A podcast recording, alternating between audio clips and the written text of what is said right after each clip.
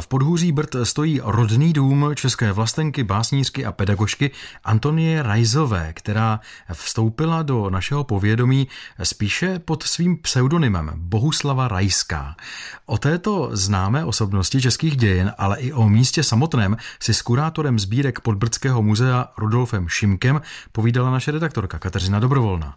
My se nacházíme na trošku nenápadném místě. Je tady takový menší domek, vedle je o něco větší budova. Kde právě teď jsme? Jsme na předměstí Rožmitálu pod Třemšínem, kde léta stávala slevárna a k ní takzvaný šichtant, což byl dům úředníků, kteří se o ten šichtant starali. A jednomu z těch úředníků, Antonu Rajzovi, který musel utéct z Německa před Napoleonem, protože byl v protinapoleonském spolku, se v roce 1817 narodila Antonie Rajzová. Byla to jeho třetí dcera. V Rožmitále strávila Antonie jen několik let svého života. Pak se celá rodina odstěhovala do Prahy, kde pan Rajs, který se výborně naučil česky, vedl filiální obchod rožmitálským železárnám. Ta jeho čeština a vůbec pak pozdější české smýšlení nejspíš vychází z toho, že se tady dobře seznámil s Jakubem Rybou a nejspíš zde můžeme najít takové to podhoubí jeho budoucího vlastenectví.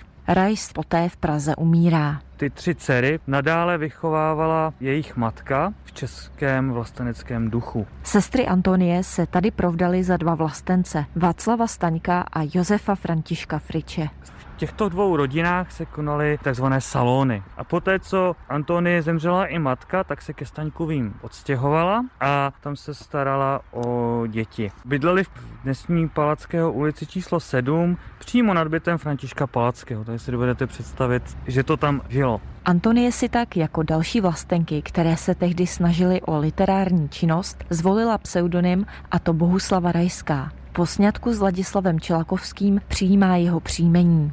Mohli bychom nějak přiblížit eh, postavu Antonie. Pravděpodobně na základě nedávno odvysílaného seriálu Božena ji posluchači možná tak trošku poznali, ale přeci jenom, co by se o ní dalo říct.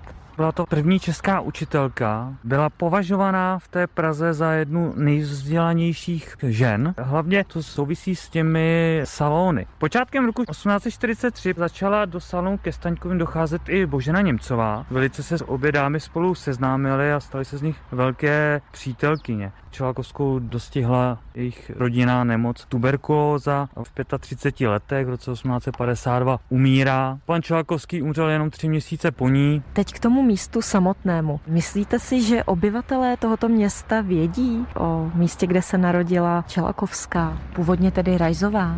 Vědí to velice dobře, protože tady máme krásnou pamětní desku umístěnou a dokonce podle ní máme pojmenovanou i ulici. Zde narodila se vynikající česká žena a matka Bohuslava Čelakovská Rajská. Tak toto stojí na pamětní desce. Co se v budovách nachází v současnosti? Budovy jsou pronajímány jako byty. Říká Rudolf Šimek z Podbrdského muzea. Kateřina Dobrovolná, Český rozhlas.